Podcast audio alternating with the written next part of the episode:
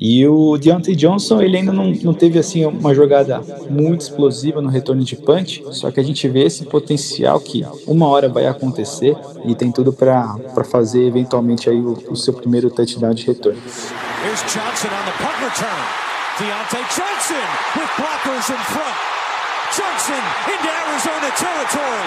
Johnson down the sideline. He will go!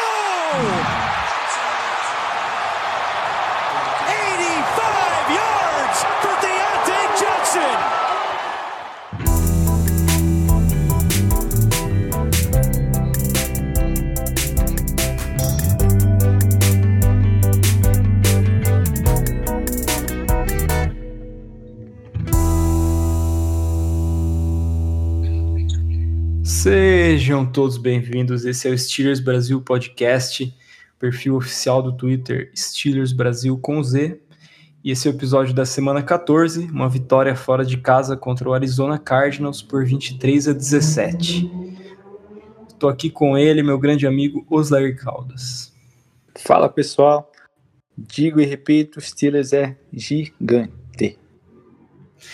A torcida foi em peso para essa partida, né? Assim como em Los Angeles, no jogo contra os Chargers, na estreia do Duck. E mesmo a mais de 3.500 quilômetros de distância, fez o time se sentir em casa. Eu vou começar esse episódio falando sobre o ataque aéreo. A defesa fez uma partida incrível, mas eu quero começar falando dele, o destaque dessa partida, Diontae Johnson, né? O calouro teve 6 recepções para 60 jardas. Um touchdown num belo passe na endzone e também um touchdown de retorno muito bem previsto pelo meu grande amigo Osler Caldas. O que você tem a dizer dessa aparição dele? Pois é, eu tava com essa impressão que qualquer momento ia sair esse touchdown, porque os bloqueios estavam começando a melhorar e ele tava meio que naquela indecisão de não saber quando que ia arriscar e quando que era para conservar um pouco mais.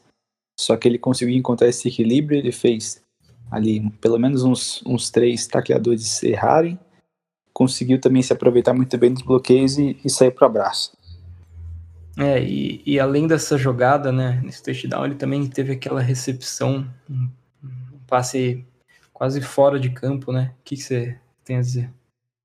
Bom, ele fez recepções incríveis e ele tem me lembrado um pouco a história daquele...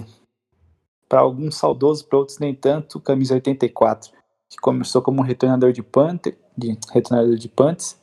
que era muito bom depois da recepção, fazia rotas precisas, ele tem essas mesmas características. Me lembro de um lance que ele estava sendo marcado pelo Patrick Peterson, que não está mais no auge, mas continua sendo um grande cornerback. E parecia um cornerback calouro, ele deixou o Patrick Peterson, parecia que estava marcando com patins, não conseguia acompanhar o ritmo. Ele tem essa facilidade, ele tem essa mobilidade, ele acelera e desacelera muito rápido, e tudo isso somado com as mãos macias, né, vai ser uma grande combinação, como o próprio Tomlin falou, a gente tem uma arma no número 18.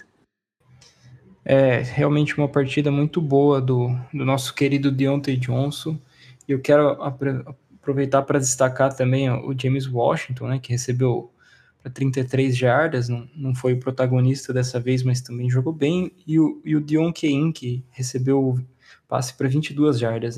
Foi uma escolha muito boa, né, um receiver muito improvisado que deu certo, né? Um grande achado, ele que tinha alguns momentos bons, mas foi muito prejudicado por lesões também, né? E impediu que ele tivesse uma sequência, um tempo de jogo legal. E o Steelers provavelmente viu esse potencial, deu essa chance e está recebendo agora as recompensas. O Dion Kein, ele tem essa capacidade de localizar a bola, e o que me surpreende é o Duck ter conseguido colocar essa bola no lugar perfeito. Ele consegue fazer esse passe no back shoulder, que é um passe difícil, na altura perfeita, no timing perfeito. E é uma boa combinação aí que com certeza está garantindo a vaga do Kein, pelo menos no elenco secundário aí para o ano que vem. A gente já sofreu com muitos problemas de drop, né? Você acha que a gente está confortável com esse corpo de recebedores, mesmo na ausência do Juju? Olha, para as nossas aspirações desse ano, eu diria que está suficiente. Eu não falaria que estaria satisfeito se fosse exatamente esse grupo que a gente tem hoje para a temporada inteira do ano que vem.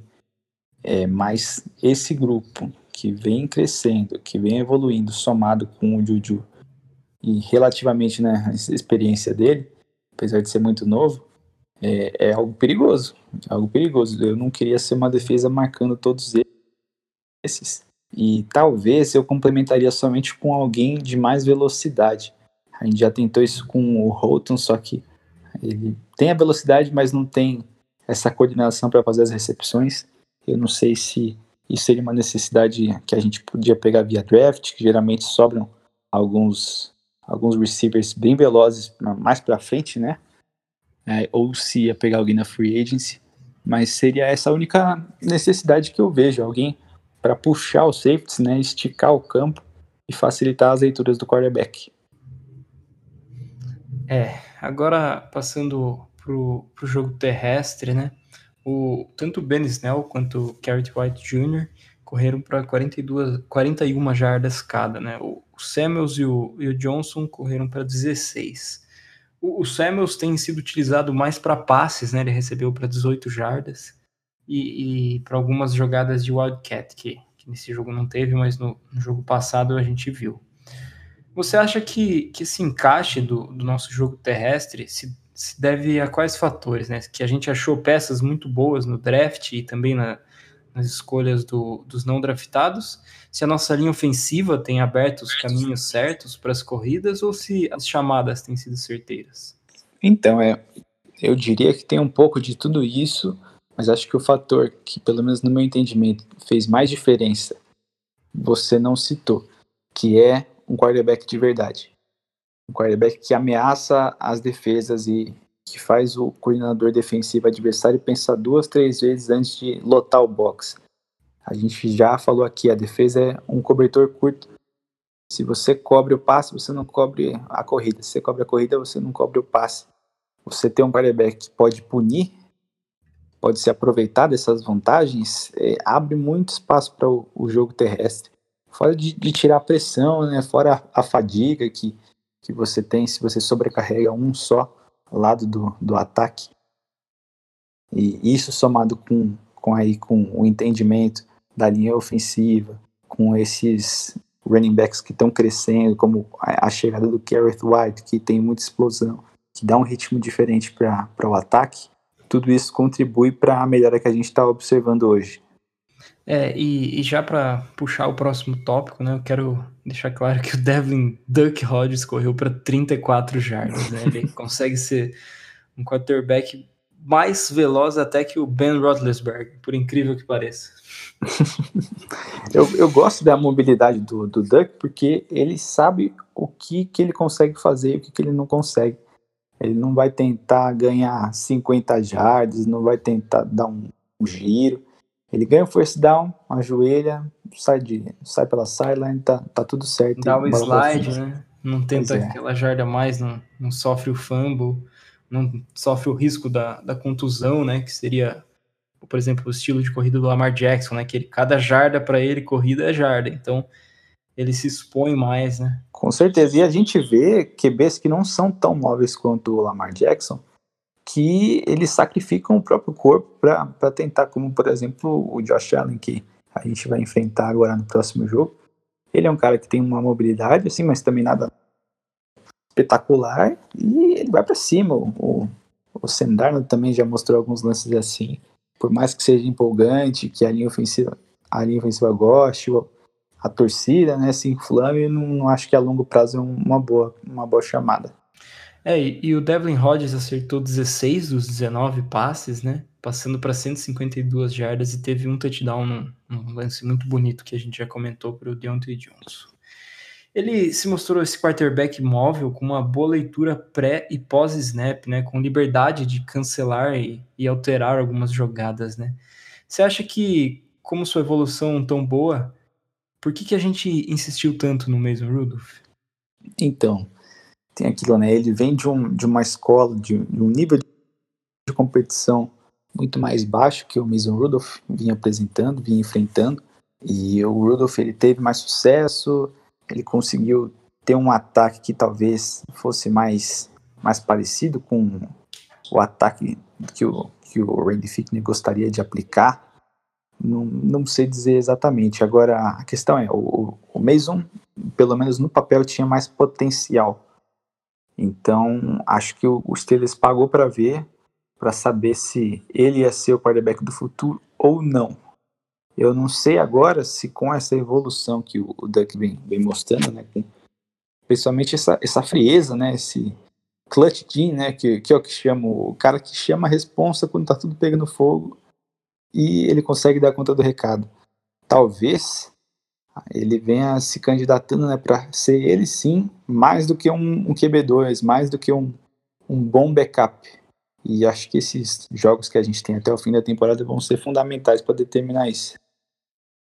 É estranho, né? O Steelers foi um time tão underdog, né? Que essa temporada, com a contusão do Ben, ninguém daria nada, de tanto que Miami quis trocar o Minkah Fitzpatrick com a gente, achando que ia ser uma boa escolha de draft. E a gente é tão underdog que até o nosso quarterback, né? Sai sem nenhuma perspectiva do banco de reservas e consegue liderar o time para essas vitórias que conseguiu liderar, né? É incrível. Ele é o primeiro quarterback que não foi draftado a começar com 3 vitórias e nenhuma derrota desde os anos 80. Então isso dá uma perspectiva pra gente. O que a gente tá vendo não é normal. E uma jogada que me chamou bastante atenção no fim do jogo foi uma 3ª para 17, né, que o Duck conseguiu converter. Pois é, ele mostrou muita frieza. Quando ele saiu ali do pocket, eu achei que ele fosse correr para ganhar essas jardas todas. Mas ele foi muito consciente, sabendo que lançando era a melhor opção. E perguntaram até pro Tomlin no final do jogo se ele ficou com medo, se é uma daquelas jogadas que você fica não, tipo, isso. Mas ele falou que não, porque é algo que ele vê sempre nos treinamentos, ele já confia. E o Ramon Foster, que também é um dos líderes e veteranos do ataque, falou que está percebendo essa evolução que o Tomlin vem sentindo no Duck, essa confiança, né, que ele vem ganhando, e a cada semana esse relacionamento se estreitando, essa confiança, né, também, jogadas mais complexas, cada vez mais responsabilidades nos ombros do nosso querido Pato, e ele vem respondendo à altura. É uma história muito bonita de se ver e é difícil não torcer para um cara como o Pato.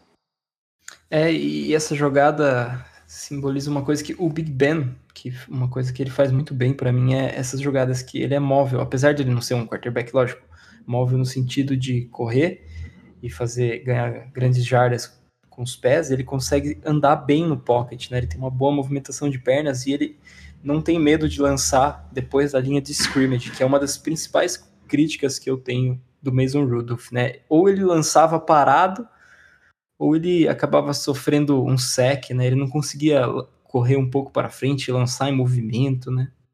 É verdade, ele não tinha essa mobilidade, ficava plantado. Parecia que tinha um peso em cada pé, ou jogando de calça jeans. E isso é uma coisa que você conquista o coração da sua linha ofensiva, né? Se você consegue esticar uma jogada, achar um lançamento quando parecia que não tinha nada aberto, ganhar uns segundos extras, correr para um first down, você não cede sacks, né? E você aumenta a moral da linha como um todo. Por isso ele é muito querido. Eu tinha até ali numa conversa engraçada com o queridíssimo Zac Banner, que fez uma rota e não conseguiu a recepção, estava cobrando ali a bola. E os dois ficaram discutindo amigavelmente no Twitter.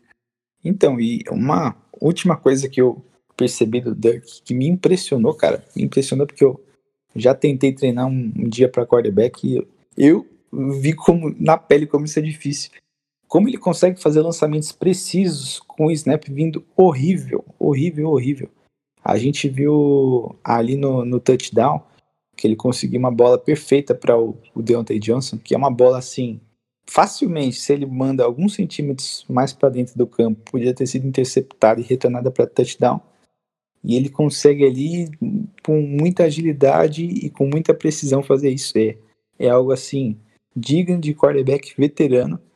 E olha que tem muitos quarterbacks veteranos que não conseguem ter essa frieza, né? É, e agora para passar um pouco para a defesa, né? Foi muito bem novamente, permitiu somente 17 pontos contra a escolha número 1 do draft, né? E vencedor do prêmio Heisman, né? Que é o prêmio para o melhor jogador do college. O Kyler Murray conseguiu ser interceptado 3 vezes, uma pelo TJ Watt e outras 2 por o Joe Haden, né? O TJ Watt fez uma partida incrível, né? Com um sec e uma interceptação. Você acha que ele é candidato a Defensive Player of the Year?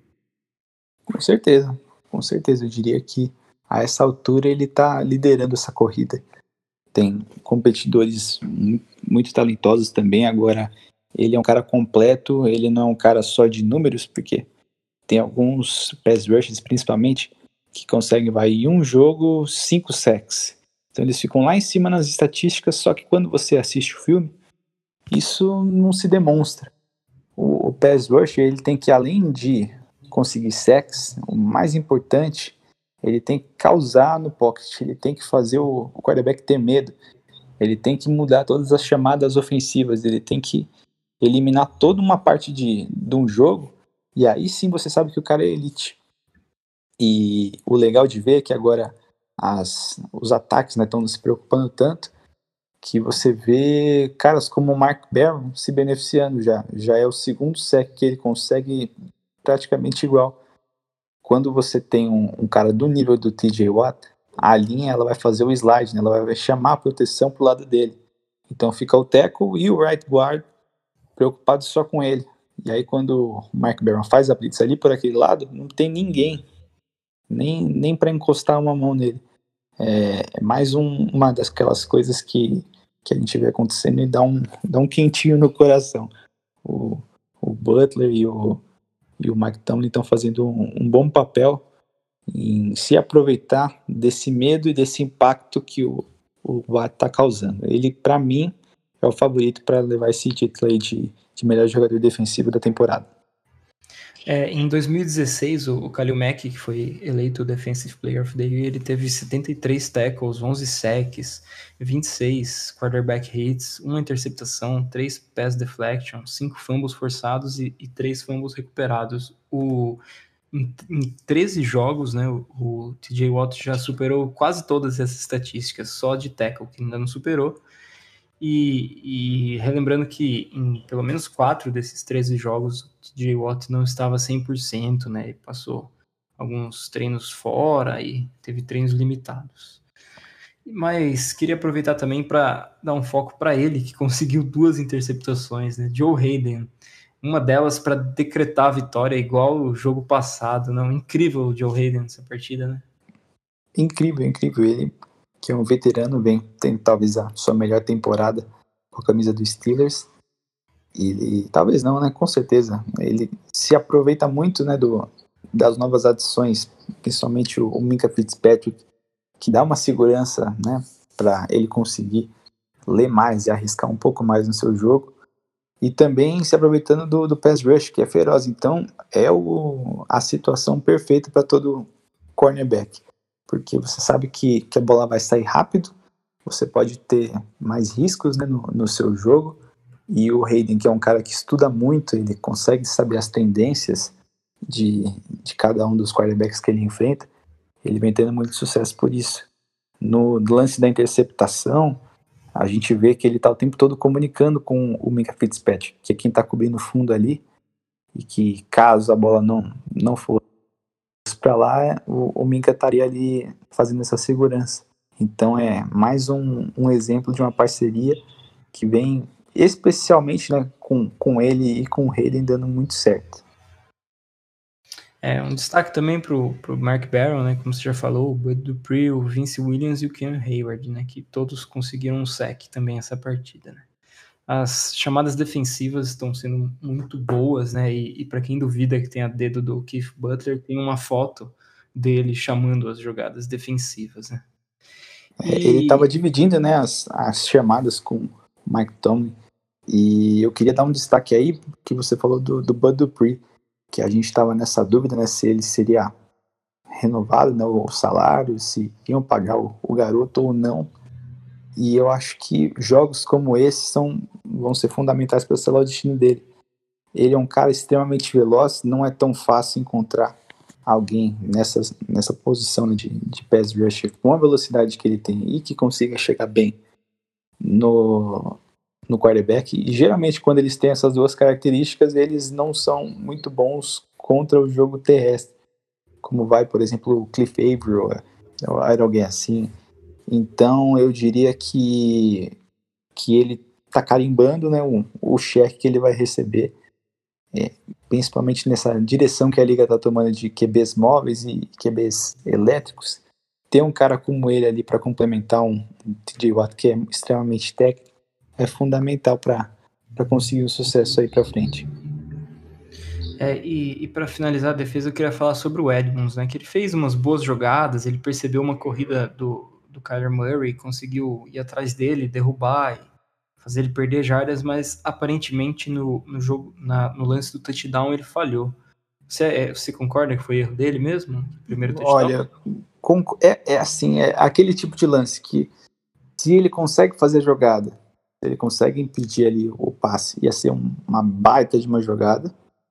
E se ele não consegue, ele é um lixo. E tudo bem, a situação, a posição de safety é muito ingrata e ele tem que saber conviver com isso. Todo mundo sabe que numa defesa por zona tem um buraco entre uma zona e a outra. Tem esse soft spot, né, que o quarterback é treinado para lançar nessa direção. E ali me pareceu, né, uma cover two e o Kyler Murray conseguiu fazer um lançamento muito feliz. Agora, pelo que eu olhei da jogada, eu acho que o Edmunds poderia ter tido essa leitura um pouco antes e se colocar numa posição melhor para poder até talvez fazer interceptação. Essa não é muito a praia do Edmunds. Ele geralmente é alguém que pelo porte físico ele consegue se dar melhor perto da linha de scrimmage, mas eventualmente alguém tem que fazer essa posição. Não dá para ficar só o Minkah lá no meio sempre. Ele também precisa crescer, né, e evoluir nesse sentido. Talvez, se ele não conseguir desempenhar um bom papel, o Sean Davis, quando voltar, vai ter uma oportunidade, né, de mostrar que ele vai ser o complemento do Minkah Fitzpatrick, porque a vaga dele ninguém tira. E para finalizar sobre a partida, eu queria falar sobre o Special Teams, né? O Boswell segue impecável, mas o Barry teve uma jogada muito estranha, né? O que aconteceu ali? Ele tentou correr, mas parece que ninguém estava por dentro dessa jogada dele. Parece que ele cancelou o punch e falou, vou correr, e ninguém sabia disso. Tinha 3 já para taclear ele. Então, foi bom você ter perguntado isso, para esclarecer. Talvez nem todo mundo saiba como que funciona algumas unidades de Special Teams da NFL. Eles têm o fake, e obviamente... O fake ele é conforme o que a equipe retornadora está mostrando. Então vamos supor, eu tenho o fake que é uma corrida pelo meio. Se eu olho, chego lá na hora e a equipe retornadora está fechando completamente o meio com vários defensores, eu não vou correr, eu vou cancelar. E por aí vai. Então o Steelers tinha um fake que já estava programado, que caso... pelo lado direito, talvez, geralmente isso é determinado em uma faixa do campo, da linha de tanto à linha de tanto. Se a gente tiver X bloqueadores a mais do que a equipe que vai retornar, a gente vai fazer o fake. Então, essa foi a leitura que aconteceu ali, só que por algum motivo, o Dangerfield, se não me engano, que é o capitão, que é o cara que chama isso e que cancela, ele percebeu algo de diferente e ele cancelou. Tanto é que ninguém ficou para bloquear, só o Barry que não escutou, não entendeu, não sei o que aconteceu. Então o Barry foi o único cara que não entendeu esse cancelamento e foi.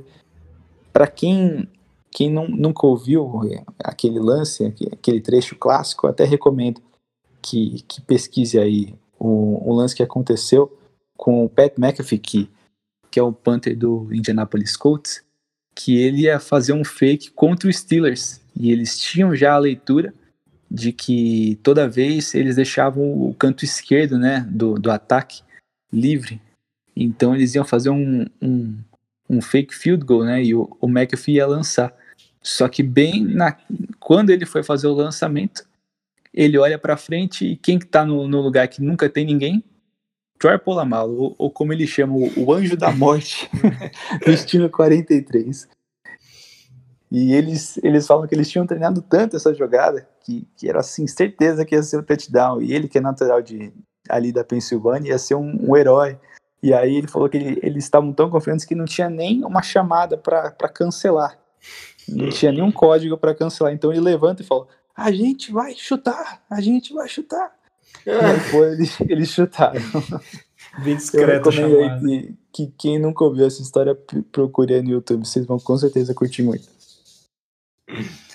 E também teve um fake punt convertido, né? Por parte de Arizona, né? E a gente viu um time que estava 3-8, sem ter muita coisa em jogo na temporada, fazer uma jogada arriscada, né? Mas mesmo assim, a gente não pode sofrer esse tipo de conversão, né? Não pode. E provavelmente foi a mesma coisa que aconteceu aí, que eu expliquei. Eles fizeram um fake porque eles perceberam que tinha ali um déficit, né, de defensores daquele lado, que eles tinham mais bloqueadores, e apostaram. Isso não pode acontecer, é algo que a gente deve corrigir, mas ali a gente tinha até a oportunidade de ter feito o teco, erramos, e é algo que a gente deve aprender e seguir em frente. E agora eu vou passar para um quadro novo nesse programa, que é um quadro de história, né? Perguntaram no grupo essas semanas sobre os times que começaram a temporada 03, se alguém já conseguiu ir para os playoffs. Eu pesquisei os dados sobre a história dos times que terminaram 03, e desde 1980, né, que a liga mudou o formato, apenas 5 dos 173 times que começaram 03 conseguiram ir para a pós-temporada. Isso dá uma chance de 2,8%, né, de um time.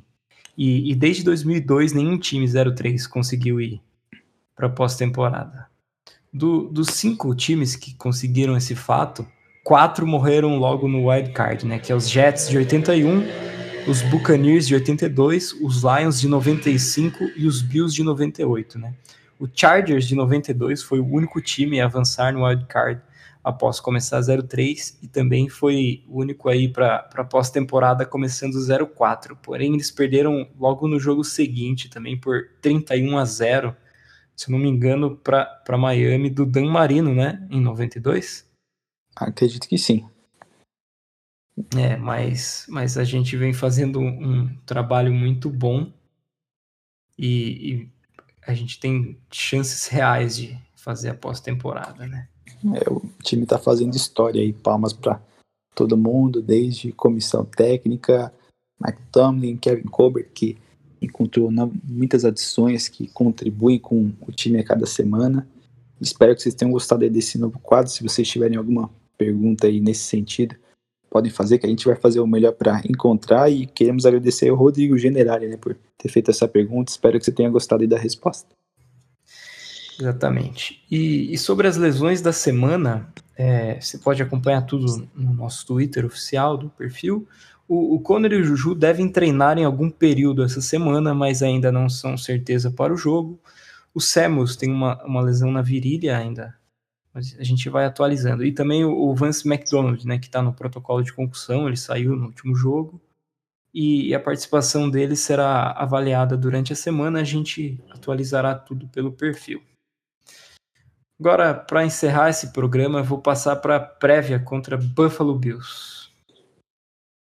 O jogo contra Buffalo acontece no dia 15 de dezembro, né, às 22h20, pelo Sunday Night Football, né? O jogo ganhou um horário nobre, né, pela importância que ele adquiriu no desenrolar da temporada. Os Steelers chegam 8-5 para esse jogo e os Bills 9-4.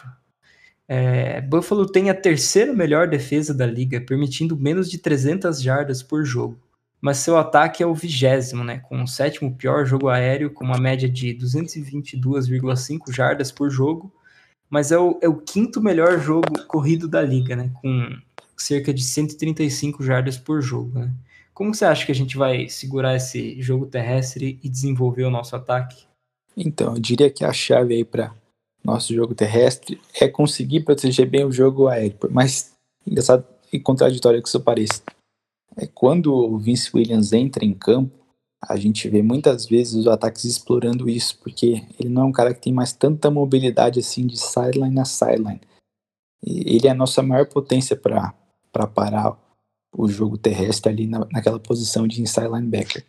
Então você vê várias vezes ele tá ali alinhado um pouco mais para a direita, e para aquele lado o ataque vai chamar um wide receiver screen ou coloca um running back para fazer uma rota ali saindo do backfield, justamente para explorar essa deficiência.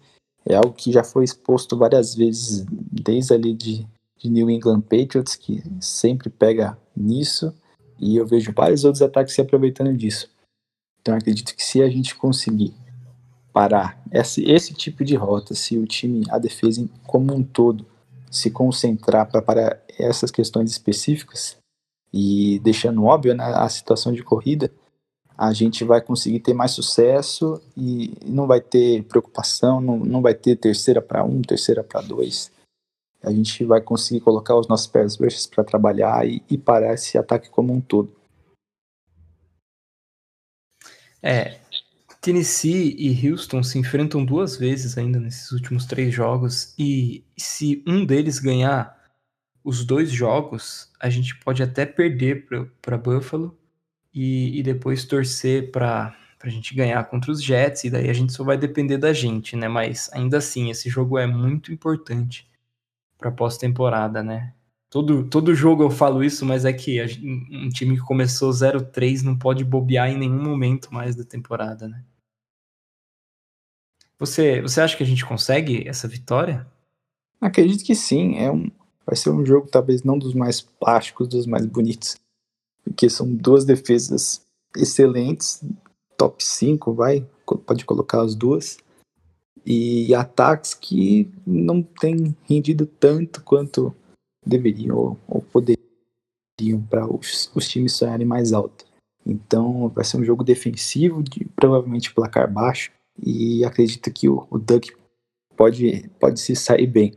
A defesa do Buffalo é muito boa, eles usam bastante naquela off-coverage, que é quando quem está marcando, principalmente os defensive backs, eles dão mais distância para poder ler melhor os olhos do quarterback. Então a gente vai ter que vir com um plano de jogo ofensivo muito bem trabalhado para isso, mas é aí que você entra com a explosão do Diontae Johnson, e ele consegue se separar bem e conseguir essas jardas depois da recepção, que ele é tão bom.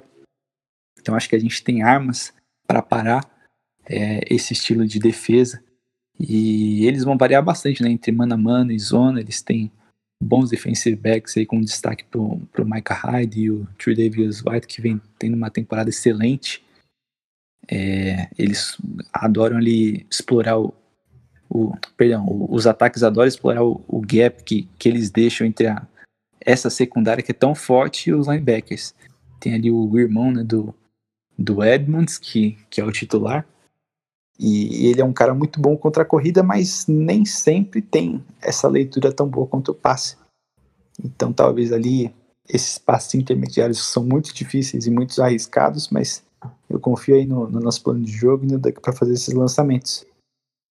É uma defesa muito forte, muito completa, que pode não ter assim um nome extremamente qualificado aí para MVP ou algo assim, mas ela como um todo, ela é uma unidade muito sólida. É a defesa número 2, né, em pontos cedidos. Eles são muito bem treinados, como um conjunto muito bom, então não vai ser um jogo fácil, mas eu acredito. A gente, se o Connor voltar e o Juju também, a gente vai ter muitas peças para variar bastante as jogadas e tentar pontuar bastante. Bastante não, tentar pontuar, né? Porque esse jogo provavelmente vai ser um jogo de baixa pontuação, mas qualquer pontuação vai valer muito. Mas sobre a nossa defesa, você acha que a gente pode fazer para segurar o Buffalo? Então, o destaque do ataque é para o Josh Allen, que é um quarterback com pouca experiência, mas que ele vem mostrando muito potencial, tem um grande braço, né? Consegue lançar muito longe, e nas rotas intermediárias a bola vem com mostarda, né? Como o Paulo Antônio gosta de falar. E ele não tem medo de também de botar a bola debaixo do braço e correr, não, para ganhar umas jardas extras, para conseguir o first down. Porém, às vezes eu percebi que ele perde um pouco a calma dentro do pocket, ele não consegue escalar, ir um pouco para o lado, um pouco para o outro e ganhar uns segundinhos extras. Um QB assim, sem tanta experiência, e sem essa malícia, e principalmente sem tackles de qualidade, eu acredito que vai sofrer na mão de TJ Watt e Bud Dupree, principalmente eles, né? Provavelmente vão dobrar um dos dois, e aí vai ser o papel do outro de causar esse caos, já que a maior potência que eles têm na linha ofensiva é no interior. Os tackles não são de tanta qualidade. E aí eu acredito que também é um jogo bom para o Mike Hilton, se ele conseguir ter uma boa atuação, parar ali o Cole Beasley, que vem com uma boa sequência de jogos, né? É um slot receiver muito qualificado, já tem bastante experiência, que eu acho que esse é o cobertor de segurança, principalmente em terceiras descidas e ali na red zone. Tem tudo para shutdown novamente, mais um time, dessa vez o Buffalo Bills. Espero que a gente consiga vencer esse jogo. E semana que vem estaremos aqui de volta. Esse foi o episódio da semana 14. Espero que com uma vitória. E here we go. Here we go, pessoal. Vamos aí acompanhar. A gente, alguns podcasts atrás, não estava com tanta esperança na evolução do time e em chances de playoff, mas a gente tem um baita elenco, uma baita equipe técnica. Bora tirar o chapéu e bora torcer por mais essa alegria. Here we go!